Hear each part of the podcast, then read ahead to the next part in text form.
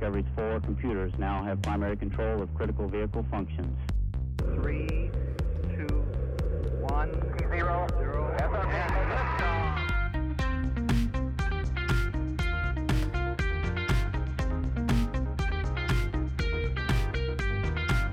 Hello and welcome to the best produced podcast in the entire universe without any issues ever, the Gadget Cast. My name is Gregory McFadden, joined always with my co-host Travis MCP. space travel. Hey, something's going on. I don't know what's going on. All so for people who Listen, are uh, listening to the uh, Yeah. okay, well, hold on, hold on, Greg. So for people that listen to audio podcasts, they don't even know what's going on because, Mm-hmm. of course, we stream the beforecast and aftercast on YouTube live. If you're not here, you need to be here. And Greg was late. Now, for the audio podcast listeners, there's no such thing as being late, other than the fact that we don't upload until like a week after the uh, the podcast is done. But I mean, like listening, you just press play, right? But apparently, you were a couple minutes late. So you said you had a story. Mm-hmm. So spin us a story, Greg. Okay. Hey, uh, you know, in in the early Gadget Cast days, I wanted to make sure the the show went pretty smoothly. So I, you know, I'd show about, I'd say at least 15 minutes early, maybe 30 minutes early. Sometimes talk to Travis for a bit, go over the show. As Gadget Cast has matured, uh, I've been like, you know, "Oh, I'll just show up like five minutes before. It was a big deal. I got things to do. I'm busy. Uh, well, uh, I think if you've watched my last video, which was uh, Mac Studio versus Mac Mini, um, you might have noticed that there's some B-roll shots of a, of a Mac Mini unplugged.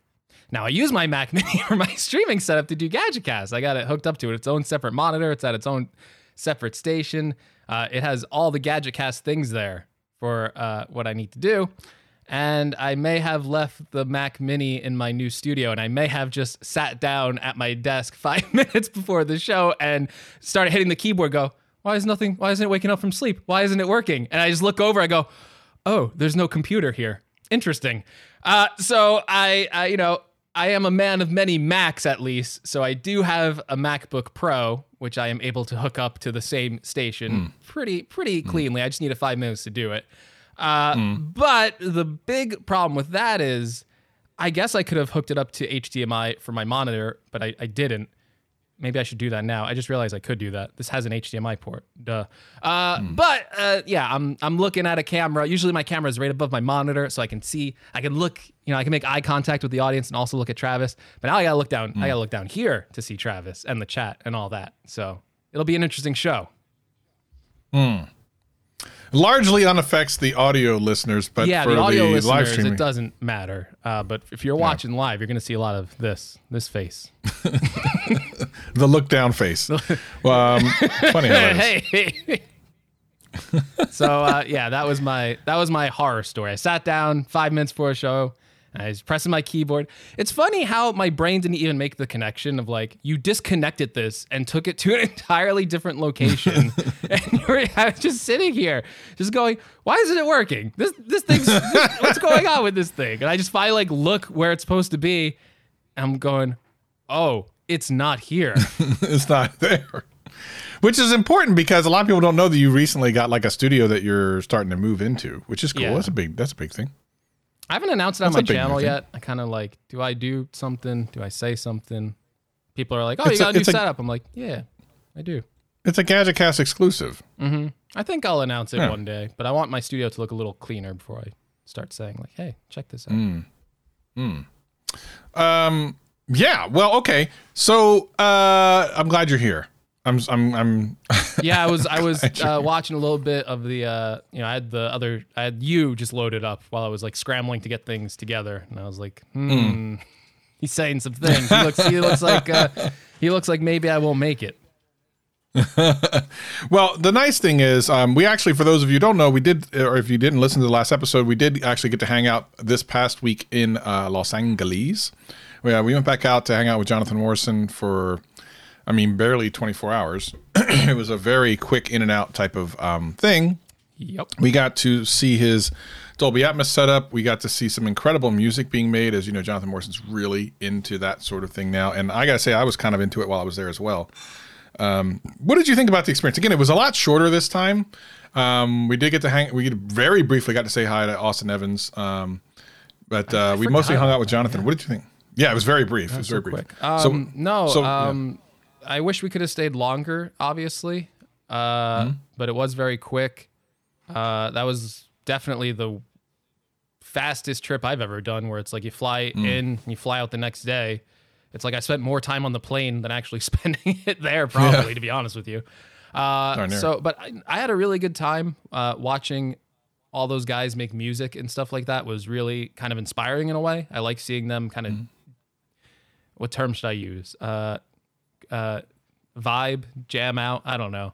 It was a it was an interesting experience seeing cr- like people that are that creative, really into their craft and enjoying it. And it's not something uh, as like you know as like a YouTuber who works by themselves. It's not something you really see every day. You're kind of like very secluded and working alone. So to actually see people connect and get creative and bounce ideas off of each other in a completely different setting than I'm not used to. Music, I have zero musical talent or abilities, as as you now know, Travis, watching me. Uh, I can't even move correctly. So uh, seeing all that, seeing that put together, finding a new appreciation for music in a way because of that, because I'm not even used to seeing people record uh, live music and stuff like that. It was really cool. I loved it. Yeah, it, he is doing some pretty incredible stuff. He's actually a really good producer because we would watch these guys who are obviously artists. They they know what they're doing. They can sing. They can produce and stuff. And then you would see Jonathan come in and say, "Try this." And then it would take the song to another level. And I, that kind of blew me away. Like I knew Jonathan loved music, but that surprised me. That was insane because you would listen to it the first time and you would go, "Oh, it's per-. like," I would go, "Oh my god, Mm-hmm. Yeah. that's so good! It's it's perfect. Yeah, These yeah, guys are great." Yeah. And then Jonathan's like. "Why don't you try this?" And then you do like the implementation and does it again. It's like, "Oh my, oh my, that's even better. That's so good." And then Jonathan's like, "Actually, tweak it like this." And then like there's like a couple different revisions as you're going through all of it, and each time it gets better and better and better and it's just like wow like the, the fact that he's able to like just listen pick up on things know where certain things should go and just seeing all that again it, again i'm have no music ability talent uh seeing that being made a completely different art form was just an incredible experience Yeah. And we also came to find out that Jonathan Morrison's a kind of a Greg's Gadgets fan. He really likes you. Eh, i don't think so i think it's No, he you know, absolutely does. I it's a little weird. Um, you know, I think he was like Greg's gadgets. This guy's, what's this guy doing here? He's got to get out of here quick. This is literally the opposite of what happened. Uh, Jonathan loves, I think he just straight up loves Greg. I think he just really does. Kind of a funny thing. Um, but it's cool. I'm glad because uh, I don't want to go there alone. so I'm glad Greg can come along and be welcomed more so, maybe even than me. So we had a good time. Um, it was kind of weird though because, like I said, the, the tail part of the first day, if you follow me on Twitter, um, my little dog Nathan had a medical emergency and was in uh, uh, the emergency room for like three days. So the day I was there, and then of course that night I couldn't sleep. The next day I was highly distracted by it. I've I've known I've had Nathan for like 16, 17 years, something like that. Um, but then the day after I came home, I was able to take him from the pet hospital. He's been home uh, recovering. He, he- he's a lot better. He- I would say he's 90% back, which is great. I love having him. I'm so very thankful that he's here and and happy. But it did distract me from the second half of the visit. But the nice thing about well, so let's real let's rewind a little bit. The reason that we went back is because Jonathan wanted us to be there to make up for the Gadget Cast episode we talked about last episode, which is where we had an interview with Jonathan Morrison, shot with like three different cameras or four different cameras or something. But the camera focused on Jonathan, of course, the most important person, was out of focus. So we, he, you know, obviously there's nothing he could do. So he brought us, he said he wanted us to come back out so we could reshoot it. Irony, we did not shoot it. one of the main reasons we were there. Not to, I- one thing, one thing about Jonathan is this: he's not very rushed to do anything. He gets stuff done, but the startup seems to be the hardest thing. So we were on the second day supposed to start shooting at 9:30 so that I could shoot my new series, which I want to talk about, and then GadgetCast, so that you could leave. I think at one, right? You had to leave at one, 1 p.m. Pacific. well, we didn't get started at all until like 11:30 a.m., almost noon. So we were a couple hours late on that. Um, and that's just kind of the thing it is. Like with with artists, I think you just kind of come to expect that. I really believe Jonathan is an artist, so uh, time holds not the same meaning for him as it does for someone like me or you. Um, so you had to leave almost right after my series, so my new series that we shot. Uh, I was able to hang out for a couple more hours, but then I almost missed my plane because I played too fast and loose with with time, which I never do. Literally within five minutes of missing my plane, and for me, as someone who's never missed a plane and who doesn't like flying in the first place, that was pretty terrifying. And everything that could go wrong on my way to the airport went wrong. So the timing was like it was going to be tight. I was going to be about 10 minutes. I think I would have been there maybe 10 minutes before boarding. What ended up happening is the um the Uber or the Lyft driver, it took it said originally it was going to be there in 7 minutes. It took him over 15 minutes to get there. Uh, I even got like a partial discount, which is kind of crazy. He picks me up. I tell him I'm kind of late for my flight. He says, We're going to get there as fast as we can. Roll up the windows. I'm like, Okay, cool.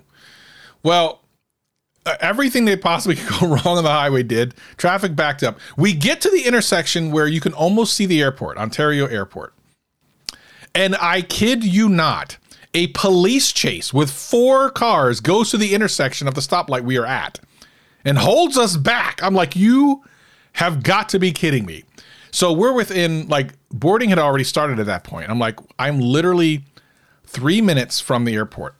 Even with this backup, I'll be fine. I get into Ontario. One of the reasons I fly in Ontario is because the last time I went, I literally, you walk in, the security gate's right there. Like it's a very small airport. And you get right through. I literally got through security last time in about one minute from the door to the thing. I was like, oh, this is great. For whatever reason, everyone decided to go to that airport that day. Uh, the line was as long as any other line at any other airport I've ever been to, which was scary. And no lie, within three minutes of me getting there, knowing that my plane was already boarding, one of the only two checkers that was helping people through the thing went away. Literally walked away and never was to come back again. So I was I was positive I was going to miss my plane. Got I made it with with less than five minutes to go, and I'm back home. Happy about that, Greg. Well, you made it fine. You look like you were. Yeah, no. Uh, like every time I go to every time I go to California, I'm always told like, "Oh, LAX, that place, awful. Hmm. Don't want to be at LAX." And I get it. Um, I usually take Newark Airport out, and like if you're leaving during like a rush in the morning, it's like a madhouse in there, and you're waiting online for like ever, and like the whole thing's just like an awful process. Uh, but I gotta say, I think almost every time I've uh, gone to LAX, it's been pretty okay. Like landing, I'm usually out pretty quickly, and then on the way back, uh, honestly, I usually haven't had to wait too long. It's probably because I've left at like odd hours where most people aren't, you know, leaving for flights at like, you know, two o'clock in the afternoon maybe. But I gotta hmm. say, even I was shocked at how smooth my experience was because you know LAX that's like a super international airport, busy. Mm-hmm. Tons of people must be going in and out of that location all the time. I kid Yeah. you not. I walked in there. I, I looked. I'm like, where do I gotta go? Here. I looked at this guy just just in a booth sitting there, no line, and I'm like, is this, is this where I go? Is this where I go? Yeah. Show me your ID. Okay. Okay. Walk over to the bins. There's a just a free spot there. Put put all my electronics and all my my shoes, my belt, and everything into the bin. Just goes through. Walk through security. Done. Three minutes. This was on a know. Friday. Yeah, on This was on a Friday. That makes no sense. No Yeah, sense. that no, makes no, no, no sense. line, no no line. Just in in, in and Never- out on my flight. I could I told Travis I'm like I could have hung out easily for an extra 30 minutes if that's how smooth my experience was. Easily. Yeah. I, yeah, I, I hate flying. I hate the whole process. But one thing that was kind of cool while we were there, I got to see the Mac Studio in person for the first time, as well as the studio display. And we got to see it kind of compete with some of the other 4K HDR displays and stuff like that that people are talking about when they're comparing those two. So we now have hands on. Do you have yours, Greg? I can't remember. Studio display? Yeah. Yes, I do. Okay. So, I mean, you've seen it in person, and I got to see it in person now, finally. I am so far, the thing that shocks me the most about the studio display are the microphones. Now, without giving away anything that Jonathan specifically is doing, we shot um, a video uh, that I'm, you know, working on, and the quality of the microphones on the display was weirdly good. like ri- weirdly good. I, and I was shocked because you don't think that. First of all, how many monitors have microphones on them? I mean, very few. Yeah. Right. I mean, no, never. I have like four or five monitors here. None of them have microphones. Uh, I mean, Macs do, but it, it's it's a weird thing that not only, but it always sounds tinny or messed up or something. This thing sounded legit because after I was done shooting, I you know went back and listened to it. I'm like, what? Where is that the mic that we use? Because we also use a shotgun mic or whatever. And no, it was the actual mic. That thing's mic is really, really good. The speakers are actually pretty decent too. Um, the picture quality, which I think is what most people are trying to ding it on, it, it's great. It's really damn good. Um, and it's not to say because I'm not going to buy one or anything, but if I was looking for a monitor, I would at least consider it. Um, I think for that price point, though, I would I would wait until Apple comes out with something a little better. But it's damn good for what what I saw was damn good. How has been your what's your experience been like? Yeah, it's funny that you mentioned the microphones. I kind of came away a little uh, mixed on the microphones, but I guess my opinions maybe come around to that they are good. I just thought um, because this is like the same microphone system that's on the existing uh, MacBook Pro, and the MacBook Pro has excellent microphones. But I was doing kind of like a direct comparison between them, and what I found, at least how the way I was using my studio display, was that the studio display was much farther away from my from my mouth than say like my laptop. So I kind of went, "Oh, well, the internal microphones kind of get a bit of a downgrade even though they're the same exact ones when you compare them against the uh, MacBook Pros, the MacBook Pro sounds a little bit better, but that's just based on proximity to voice. If you get like really close, you kind of regain Yeah. all that richness back into the display. So I kind of said Yeah. like it's like again for a monitor's microphone yeah like uh, most monitors don't even have microphones and this thing's really good. Uh, but i said like depending on how far away your monitor actually is maybe Yes. you lose some sound quality there.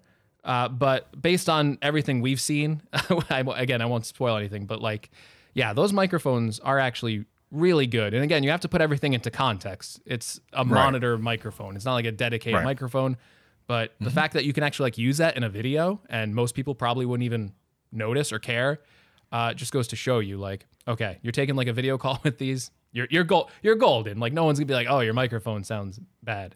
Uh, what did you did you get a chance to look at the webcam at all? Because that was like a big controversy like Yeah, so part of the footage that will be in that video that you were in, which we'll talk briefly about, is from the the webcam. Now, all the other videos I've seen, I wasn't impressed with, and I was kind of worried that it wouldn't look good, but it actually looked okay. It wasn't bad. Um, I, I still think this is the one part, and it's still confusing to me why Apple can't seem to nail this in a way that's like breathtaking. I feel like if anyone can do it just based on the software, it's not even about the hardware. You buy the highest quality lens you can for a, a you know whatever, and then everything else is software. The way the picture looks and just about everything nowadays is software. It's not really the hardware. Um, I'm kind of shocked that they, even though I was okay with it, which I didn't think I would be, but I was okay with it. Um, yeah, uh, it's fine, but you need to have good lighting. Yes, and I think that's mostly true for all webcams at this point. You need some sort of good lighting because they're just fighting against physics with like these tiny little sensors, and they can't necessarily do all. They they, they can't have like the same exact. I guess it would just be too much. Eh, The monitor would be more money if they put an iPhone camera in it. You know, people would then be complaining like, "Well, I don't need a webcam that's that good. Why did you put that in there? I want something that's less money and le- less that." I, I think for this, the big mistake for Apple maybe is just that uh, the the technology for center stage is really cool, but when you put it on the studio display, and I think this is probably I don't know what the right answer is because I think the technology of center stage on, and I think we said this when the iMacs came out. Why isn't center stage on the iMac? That makes so much sense. I- I think the problem is though, when you actually put it in there with the 1080p feed and the fact that it has to crop in, and then because a monitor is again farther away from you usually than your iPad. If you're if you're holding your iPad, it's it's like this. With your monitor, it's it's like at arm's length at least. So think about that. The studio display, it's using the same exact center stage camera as the iPad. So when it crops in on you, it actually has to crop in farther than the iPad would because you're not holding an iPad like that. And if you ever look at the if you have a center stage iPad or uh, this new studio display, If you disable center stage and just do like the full zoom out of the ultra wide, it is ridiculous ultra wide. It is crazy how wide that camera actually is. So when you're getting that much, when you're cropping in on a 1080p image Yeah. on a 5K display, the imperfections of that are just going to be they're going to be made apparent to you no matter how much processing Apple does here. This is where that's Yeah. going to quickly fall apart. And the fact that they are doing so much processing on the camera, the fact that it's cropping in so much, that's where you're really going to notice the noise on this. I think for this to be a truly great webcam with the center stage technology, they would have to give it a 4K sensor. It would have to be Yeah. 4K for this to work properly. But as we kind of know with Apple's supply chain and their strategy, I don't know. I don't know if we should blame. I, I- I feel like this is classic Apple to just reuse parts to save money, but I also don't know if there's like there's so many supply chain issues without being able to get proper parts to to the components they need. So mm-hmm. basically, the camera system that they're using is exactly the same as what you would get on that like 329 iPad because it has like the A13 chip. It has 64 gigabytes of storage. They basically just took whatever that was in that base model iPad and just plopped it into the studio display. So there's no customization there. There, you know what I mean? Like mm-hmm. if they were to make this truly from the ground up to make it perfect, I feel like you would make it a 4K webcam, and I think a lot of those complaints go away. Yeah. The, okay. So for people who don't know, the camera, in order for center stage to work, has to be wide, uh, wide angle. Now, the problem with wide angle is it's the the way it's designed isn't so much for the detail in the macro, it's or the micro. It's more the macro. So in other words, you're trying to get more image in rather than sharp image all around. You know, zooming in because it takes that image and crops it and moves it around so that it it imitates it moving and following you as you move. So it doesn't look like a widescreen shot normally, but when you move, it's literally just moving the pixels around to show where you are. Now, because of that, because it's zooming in, what Greg is basically saying is true, is the quality that's left isn't as great. And the problem is like widescreen lenses are are not generally looking for sharpness or looking for, you know, how much you can fit in. So this may be a problem that lasts for a while, unless of course they're just using one that's just way too wide. Like maybe you come down a little bit from the wide angle based on what you were saying. Um, but it is Apple said yeah. Apple said they're going to fix this through software. That may be true. Um, but I just look at the image and it just that's exactly what it looks like to me. It's like, okay, you're taking a 1080p feed, you're cropping in probably to maybe even below like a 720p image. And then if you're looking at this, you have you're obviously using this on a studio display that's 27 inches at 5K.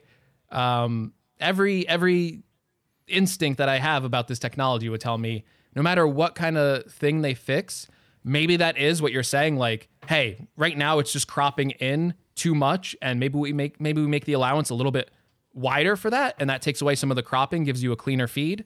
Um, maybe that's the way to kind of fix it. But I feel like if they keep the same way they're cropping it now and they truly go for that like center stage feature, I feel like it's always going to have a lot of that noise. Maybe they can clean it up a little bit with more processing, or maybe uh, some of the colors and some of the reviews looked weird. Like it, it just didn't look correct. But uh, maybe they fix some of that, fine tune it. At the end of the day, though, I wouldn't expect like a miracle. Like I wouldn't expect it to start looking like an iPhone camera. That that's what I'm trying to tell people. Like they may do some things to fix it. I, I believe they'll do something to. I mean, I don't think they would just say that. And if they if they didn't have something planned for this, they would never acknowledge it. That's Apple. They would never go. What do you mean? There's nothing wrong. It's fine. Yeah. So after during the, uh, I can actually show. You're gonna have to jump on the YouTube channel to see what I'm about to show. I'm gonna show a screenshot from the video that we shot. Um, and this is so there you are, right? And there I am. I'm on the studio display, so I'm definitely not as sharp. Um, you're on a MacBook, right? You're on a MacBook. Yeah, MacBook Pro. And then I'm not sure what Carlos was on, but you can see that there's a lot of macro blocking and just kind of like it, it's just not as good quality. It looked fine on my screen, but the the stream out, you can see the difference between me and then you guys on a MacBook, which looked much better. Yeah. So you can actually see the difference. Now, hopefully it's a software thing like Apple is saying, but at the end of the day, it kind of uh, is what it is for the moment, and we'll just have to see. That was a really good example. I might even have you send that to me for for a video I might do. But um, Yeah, that's, that's a really fine. good example because you can even see the perspective of what we're using on the MacBook camera and where you're sitting. The framing Mm-hmm. is almost exactly the same. It's almost Mm. exactly the same width, and Mm-hmm.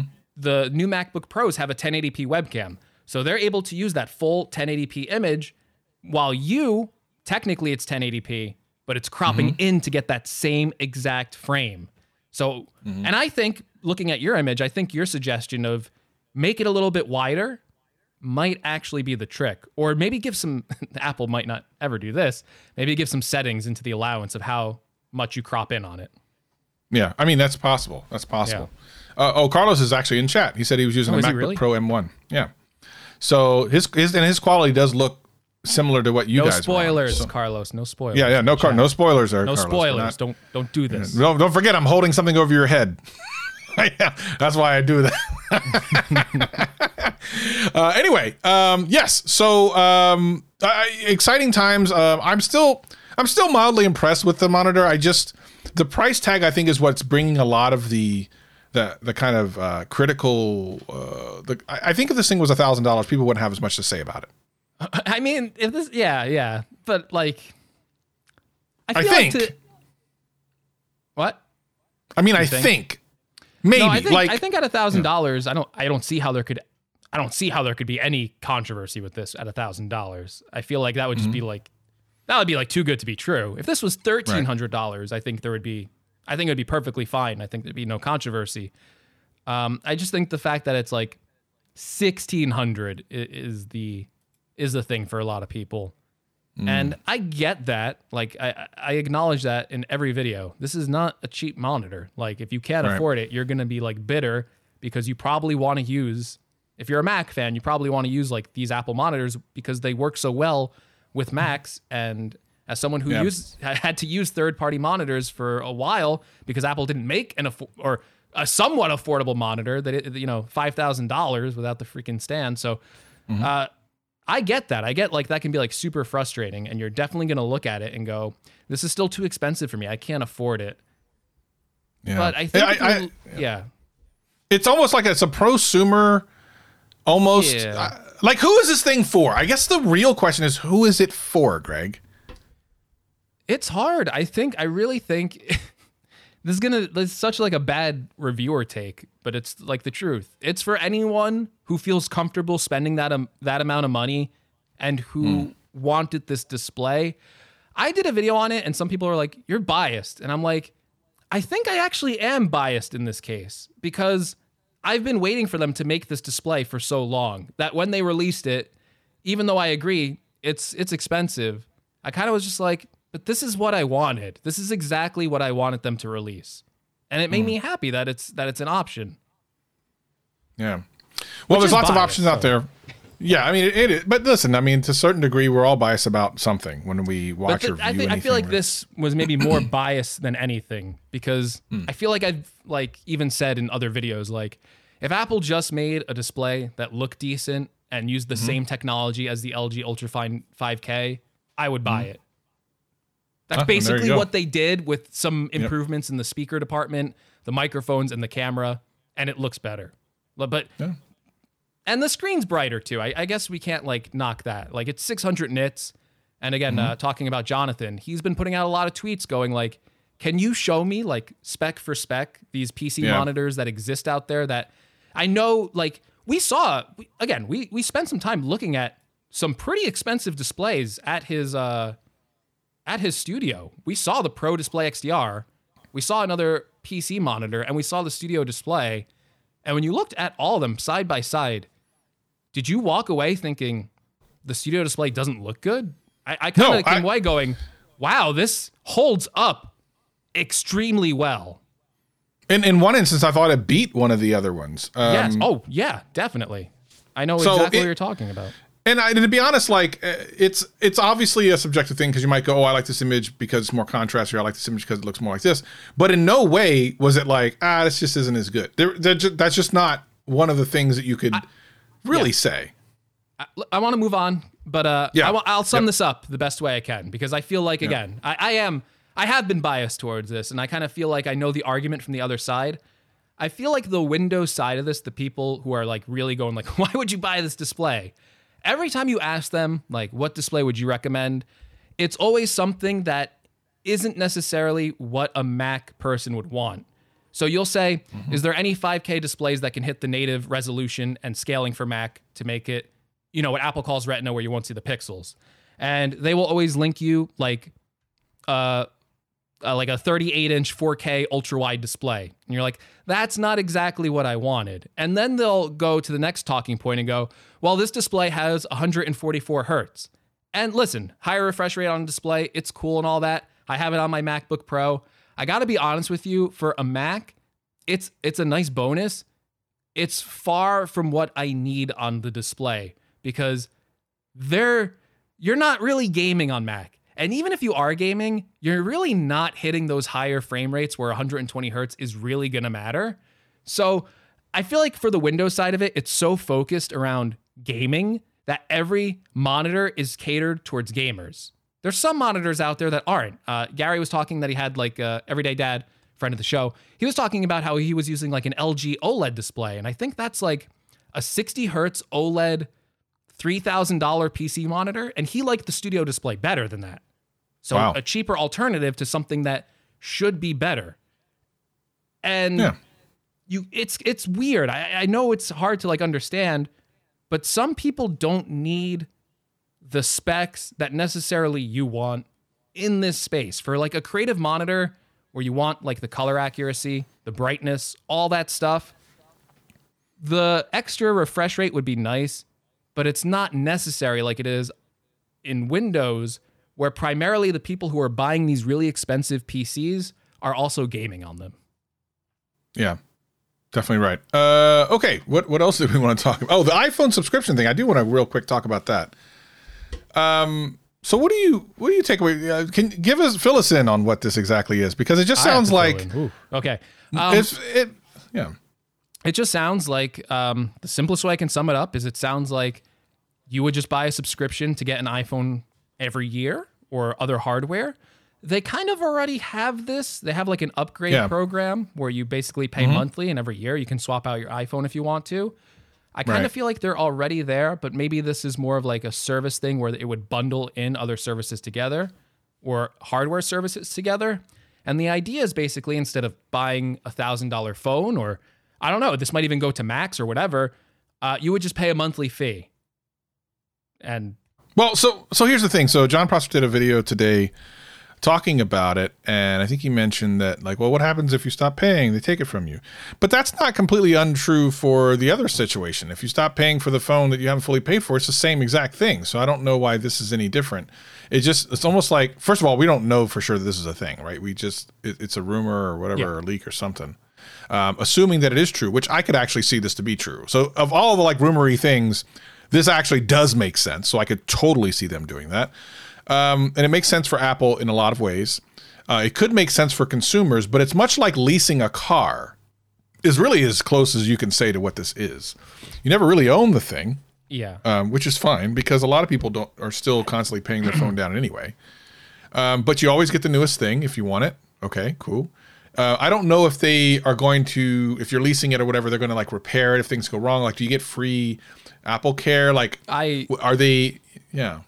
I imagine that would be part of the deal, just because uh, I think the current Apple upgrade program, I think it requires you to get like Apple Care. Because yeah, let's let's face it, like if you're using the like a lot of these phones are going to come back pretty dinged up. So I I, Yeah. I can't foresee them going like, oh yeah, you, you don't have to have Apple Care, and if any little thing goes wrong with it, you're you're out of luck or you have to pay for it. I, I don't feel like that would be the right move anyway. I feel like that would just be really controversial. Um, and in terms of like value to the consumer, I think your analogy of the car lease is very accurate. Um, Cars last a, an extremely long time. So if you buy a car, it can last. I don't know. Pr- nowadays, pretty easily ten years, may, you know, maybe more, depending on how you drive your car, all that stuff. Uh, so when you do a lease, you're usually like returning that in like three years. But if you if you want a new car every three years, it makes sense to lease. But the smart thing financially would just to be to hold on to your car for as long as it runs, and you'll work. You'll you'll be in a better uh, financial situation because you would have saved money. I imagine this iPhone upgrade program, if, if Apple wants this to work and it wants to be a good deal for customers, would probably be the same way. Phones nowadays, especially like these last generations of phones, I feel like these would have no problem going five plus years. If you really just held onto your phone, you didn't need the latest and greatest thing. I feel like you could buy an iPhone today. I feel like you could easily get five years out of it. What this Yeah. subscription service would be good for is, is if you're watching this podcast and you're an enthusiast and you're like, I got to get the latest iPhone every single year. I just have to have it. I have to have every single upgrade.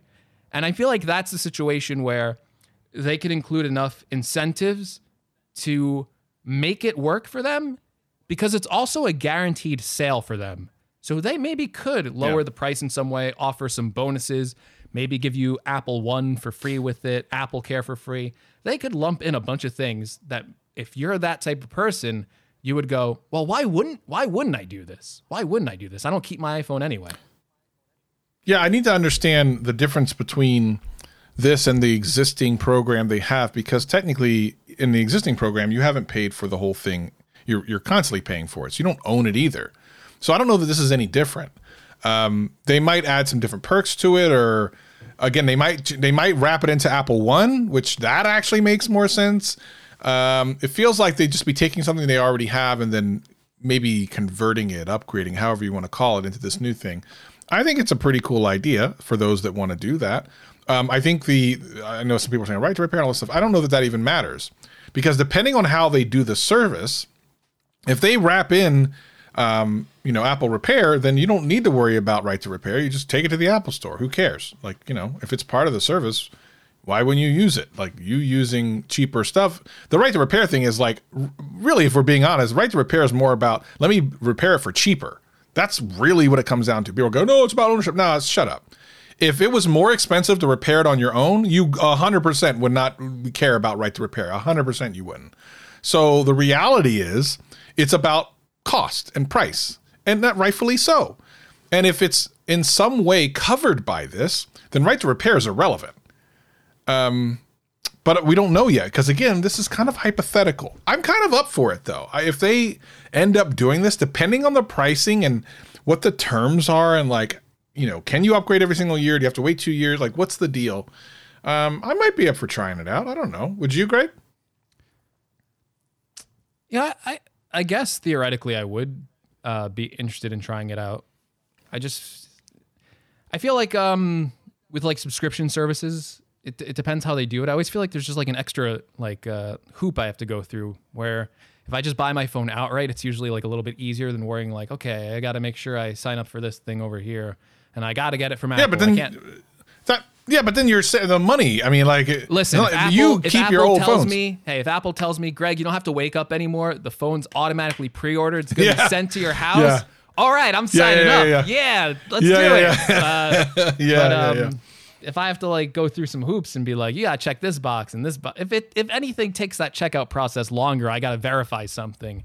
That's a no for me, at least. Well, it's because we're tech tubers and That's you needed I'm a the tech day tuber, yeah. But no, I would definitely be interested in uh, signing up because honestly, I already have Apple One. So if this is going to work out to save me money in any meaningful way or give me any benefits, then I definitely look into it. Um, I feel like a lot of people uh, were very happy when Microsoft did this with like their Xbox. They had like a subscription thing where you can get like a Series S or a Series X. It came with uh, Game Pass, and by the time you paid for it, you basically paid off your console and you got to keep it. So I wonder if that maybe might be like a similar approach where if you pay it off, you can just keep it. But again, I feel like Apple One's already like that. Maybe this is just expanding this type of program to more products. Like maybe you can do this with an iPad now or, or a Mac. And then I, mm-hmm. I just I just feel like that's really weird though. I'm like, are people going to be renting out Macs or iPads? That that's the one that's a little strange to me. Like, how far does this go? How far does this go? Is this Yeah, I don't know. Is this I'm- a test bed for when they do make an Apple car and they got their leasing program all worked out already? I think here's the thing. There's something called um, monthly recurring uh, revenue, MRR. Very important to a lot of companies, and to have something coming in monthly all the time is a good thing. Uh, so if they can get people to be on another subscription and shore that up in some way, it's another way to bring in money.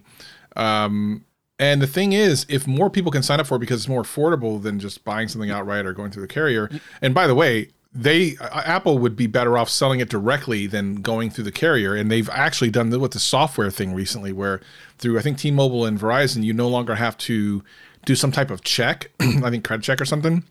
So they're already trying to separate themselves from this kind of carrier part where you have to validate things with the carrier. They want you to be able to just go to the Apple Store, buy the thing, and w- they want to meet you at whatever financial way that they can. Do you need to do it on monthly payments? Can you do it all at once? Like, do you want some bundle stuff? They want to meet you there, and they have the ability to do it. So if this is one of their one of their tenants to to try to get you know into other people's pockets, it's probably it's probably going to work.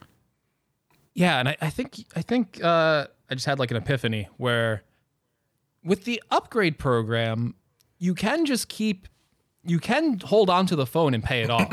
you don't have hmm. to trade it in. Yeah. With this subscription service, maybe that's it. There you can't keep the phone. It's a monthly hmm. payment. If you cancel it, they take the phone back. Well, And yeah, then- but that's the same thing. But that's the same thing. Otherwise, if you pay it- for really two hundred dollars of an because iPhone, with the with the other one, there it's almost like you're how do you put it? It's almost like you're signing up for like a credit for the phone through a bank. It's it's Mm-hmm. like taking out like a loan in a way for a phone with kind of like no interest.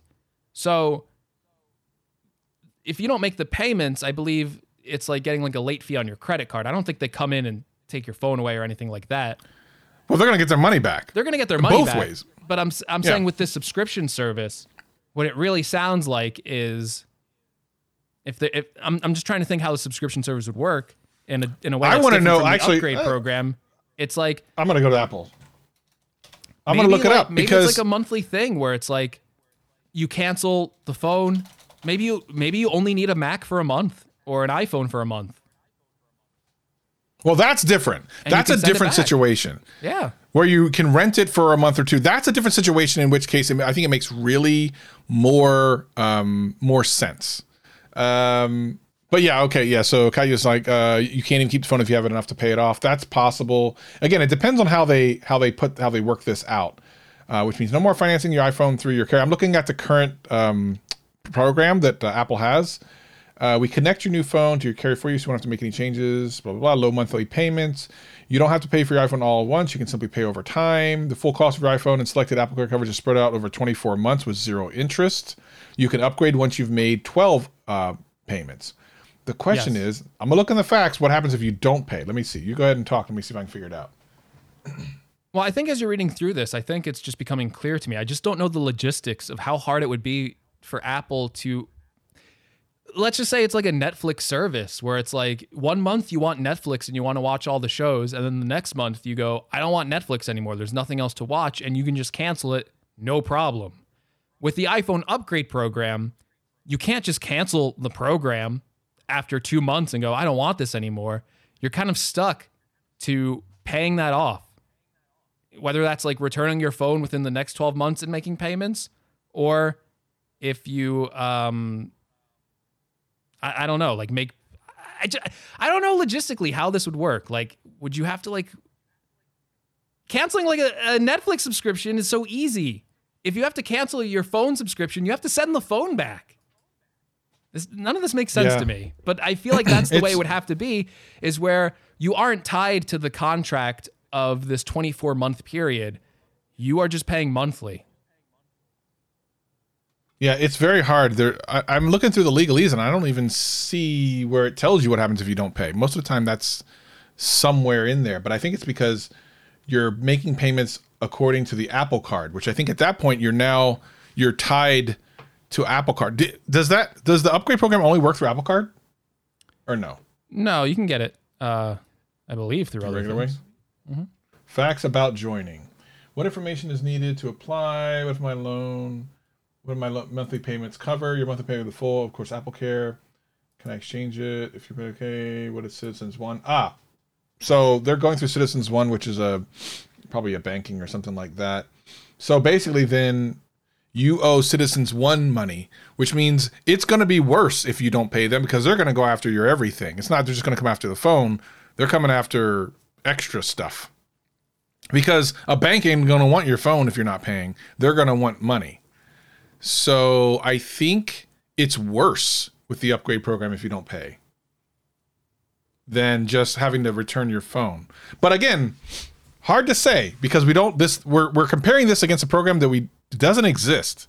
So let's see what happens. We'll see. I like the idea from the outside looking in. But we'll see. It's an interesting idea. I feel like it's definitely uh, what Apple's kind of been saying for a while that they want to get more revenue from subscription services. And again, having that guaranteed monthly payment is a powerful thing because it's always recurring revenue. And investors really like that, that you're like, oh, you're guaranteed to get this much money every single month coming in no matter what. Great. Um, Yeah. and as these phone upgrades become kind of less and less exciting every year, if they can get people to still pay money every month, I feel like that's probably uh, the best way to keep growing that existing business rather than making a new thing. So, just from a business point of view, kind of a genius move. And I feel like Apple's one of the only people that would be able to kind of pull this off to get people to just pay a, a, a monthly fee on their products. I'll tell you what, if this thing doesn't hit my credit, I might just do this for a video. Buy it and then not pay the second month. So this is like the. YouTuber's uh, subscription service. Like, oh, I gotta review the new Mac. Well, I'll just pay fifty bucks and have it for a month and uh, do all my tests, and that's it. I'll send it right back. Yeah, you might be right. Yeah. So we'll see what happens if Apple this thing gets announced. it for all the products. I'm changing my tune. I'm I'm in. Yeah, let me let me pay a little bit. I don't need to keep uh, the uh, iPhone SE for more than two months, right?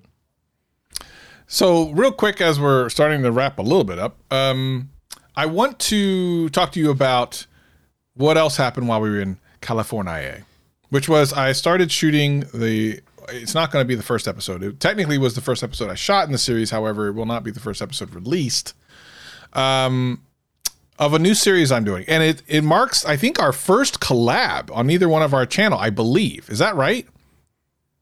Have we ever been on the other person's channel like directly No, without just this is the stealing like footage? I think you're right. This, I think this is our first collab, which is kind of way overdue. I didn't even realize overdue. that when we did it. I was like, oh, I, I didn't this is a either collab. until I'm sitting. I'm sitting down and thinking about it, and yeah, it's it's the first time we've ever really collabed on anything.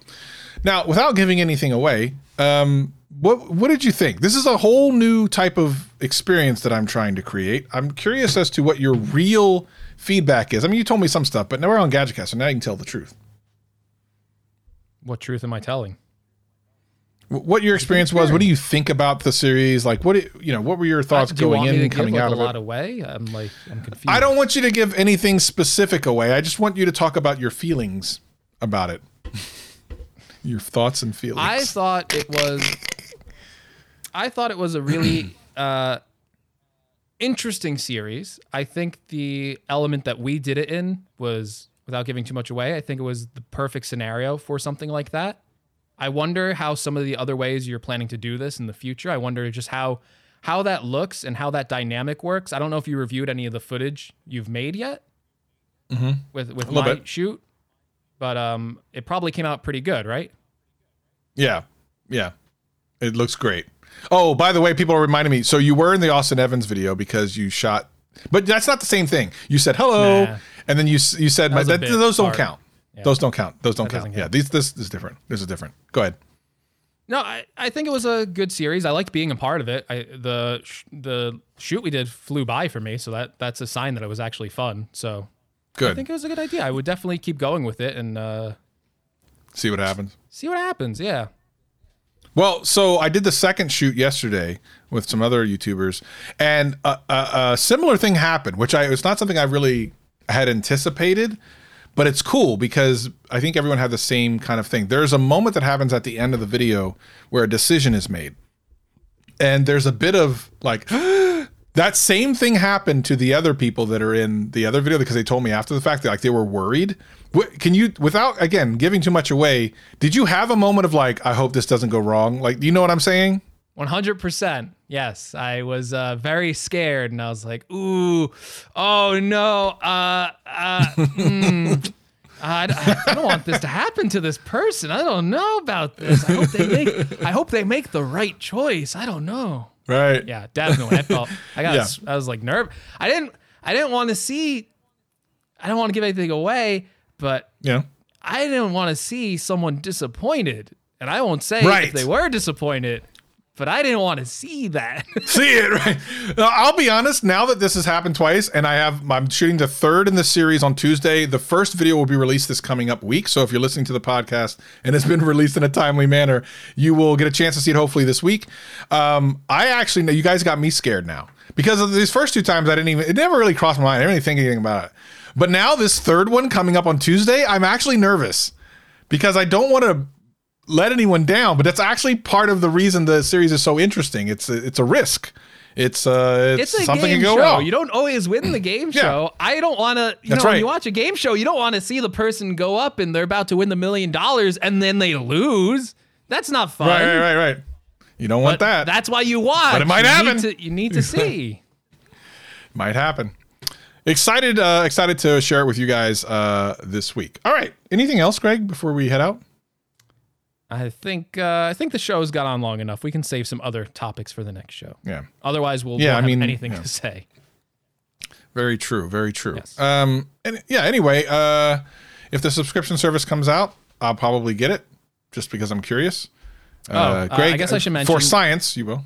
Oh, We might get to talk about uh, Apple's next event next show because Oh, invites might go out for WWDC, which Travis, uh, there's rumors that it's going to be Apple's first in-person event since Hmm. the start of the pandemic. Quickly, This feel. do you Yeah. think that's if they do if they do you number one, do you think they will do that? And do you think it's smart to do that? I feel it's unnecessary. So are they uh, right now? So here's the thing. I think Apple stores now have re- released the this mask mandate. I think even in stores you don't have to, right? Is that right? Right. Now I will say real quick, just to just to refresh your brain, WWDC is an event for developers to kind of network and learn new things with the new operating system. So it's not just a vanity event like a lot of other Right. Apple events where it's like we want to show you the new products. This does have impacts on people's careers. And you'll see like iOS and like that stuff. Like you'll see the new operating systems. But I think it's I think over the last two years, Apple has shown that those in-person events are unnecessary. It doesn't mean that they won't do them, but they're so good produced that you eliminate a lot of risks on stage. Um, you eliminate messing things up. You eliminate a lot of things that are unnecessary risks.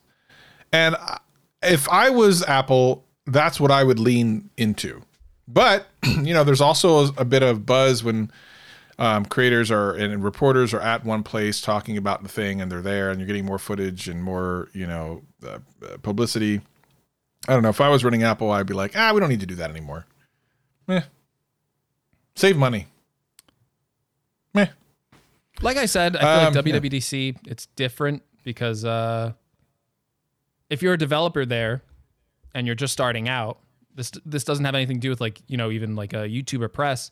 If it's for your Mm-hmm. career and it's like oh I want to learn some new techniques for iOS 16, learn some new APIs or how to develop my app better. And oh look, I can actually talk in person to this Apple engineer or to this other person. Uh, very much like um, uh, creators going to like Vid Summit. There's something Yep. different about an in-person event. I've never been, but Travis tells me there's something different about going to an in-person event and networking with all these people. For creators, we do that with collaborations, stuff like that. A lot of these developers, in a way, are kind of like creators, these app store developers. A lot of them are working on small teams, or maybe they're solo working on an app for fun, or uh, maybe it's like a side business that pulls in some money that they can live on, not necessarily being like a huge business. But there are people like that in the development community. And with WWDC, um, I've kind of heard like two sides of the, the coin. I've heard for some people who could never make this event that having it all online and having it all equal for the amount of developers that Apple has working on their systems has been great. And I've also heard other people say who do go to these events uh, that they miss the in person networking for their careers. And for people that have already kind of established their career, they feel like younger developers might miss out on opportunities because they can't Mm. make those face-to-face connections. Gotcha. So it's a it's a tricky thing to balance, but I will say I I I, I don't know if Apple should necessarily take the risk this year because even though things might be smooth sailing now, it's very hard to predict the future. And I feel like Apple, out of most companies, they have been very cautious throughout all this. When this first started, I knew this was going to be bad when Apple went, We're closing all of our stores. And I was like, Whoa. I think we were like texting. It's funny. I think we were texting each other and I went, weren't we like talking like there's like a rumor that Apple might be closing all their stores? Like it was just Yeah, like yeah. a rumor at the time. We were like texting like they wouldn't close all their stores. They're going to lose so much money. Right. And then they did and it's like I kind of I kind of judged that. I went I think this thing is going to be very serious. Yeah, yeah, yeah. That was a big risk. yeah. Um, eh, one last thing, Kaya actually says in the chat actually reminds me uh, that I actually tried universal control between my Mac, iMac, and my iPad. Pretty cool.